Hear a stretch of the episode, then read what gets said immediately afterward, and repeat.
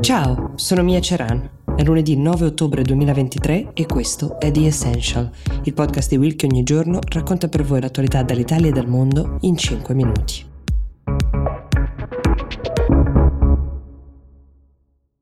Israele e il gruppo armato palestinese Hamas da sabato scorso sono impegnate in un conflitto, potremmo dire che è un conflitto ovviamente figlio di una escalation di tantissimi anni, ma questo particolare scontro, eh, dopo poco più di un giorno da quando è partito, è già costato la vita a più di mille persone tra eh, israeliani e palestinesi. Sabato mattina, all'alba, dalla striscia di Gaza è partita una pioggia di razzi che ha ucciso centinaia di israeliani, mentre da un lato piovevano razzi diretti nel sud di Israele, Dall'altro alle 7.40 dei militanti di Hamas sono riusciti ad entrare con dei rapidi blitz, delle incursioni in diverse città israeliane vicine al confine, nonostante eh, ci siano metri di filo spinato che dividono l'intero confine e guardie eh, e altro. E sono riusciti a prendere in ostaggio un centinaio di uh, israeliani civili.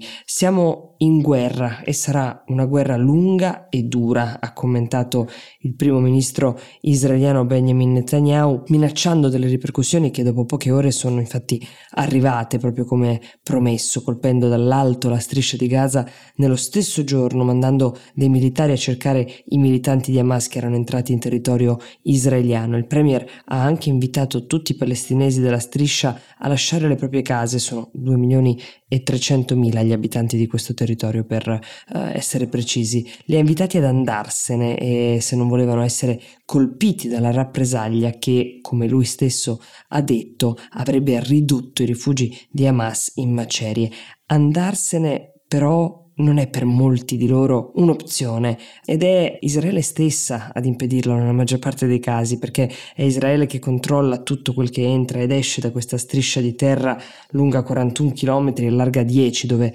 l'80% degli abitanti vive di aiuti umanitari internazionali. Quindi per andarsene forse solo il confine egiziano può offrire una remota possibilità di scappare alla guerra vista da vicino. L'attacco di Hamas così imprevisto è forse la più grande vittoria di questo gruppo militante islamista degli ultimi anni. È evidente che Israele non si aspettava qualcosa di simile ed è evidente anche che ci siano state delle falle importanti nell'intelligence israeliana dal Mossad alle forze di difesa del paese che sono considerate tra l'altro tra le migliori in Medio Oriente, ma sono in molti a far notare che una serie di eventi degli ultimi tempi, in particolare mi riferisco all'episodio della moschea di Al-Aqsa di cui abbiamo parlato nei mesi scorsi e altre occasioni in cui Israele ha usato la forza, la violenza contro la popolazione palestinese giustificando il proprio operato dicendo di doversi offendere dagli attacchi terroristici di Hamas,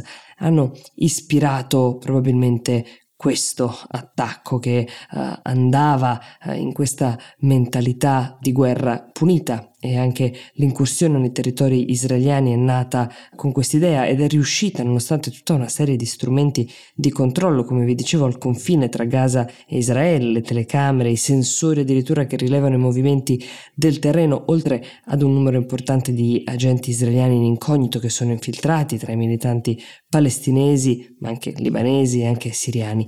Adesso il timore è che qualora questa escalation si tramutasse veramente in una guerra lunga come ha previsto Netanyahu, ciascuna parte possa attingere per avere più risorse e più forza ai propri alleati. Joe Biden ha subito espresso, dopo gli attacchi, la sua solidarietà ad Israele ed ha già provveduto a mandare aiuti militari. Eh, anche l'Unione Europea e il Regno Unito sono sicuramente solidali, definiscono Hamas come un'organizzazione terroristica, ma anche Hamas ha le sue risorse. Primo tra tutti l'Iran, lo Stato islamico che finanzia l'addestramento e le operazioni militari di questo gruppo, per non parlare di Hezbollah in Libano e anche di una significativa fetta del mondo islamico pronto ad intervenire per difendere la causa. C'è anche un altro elemento interessante che sicuramente non è sfuggito agli organizzatori di questi attacchi, agli organizzatori di Hamas, um, la data, perché tutto è partito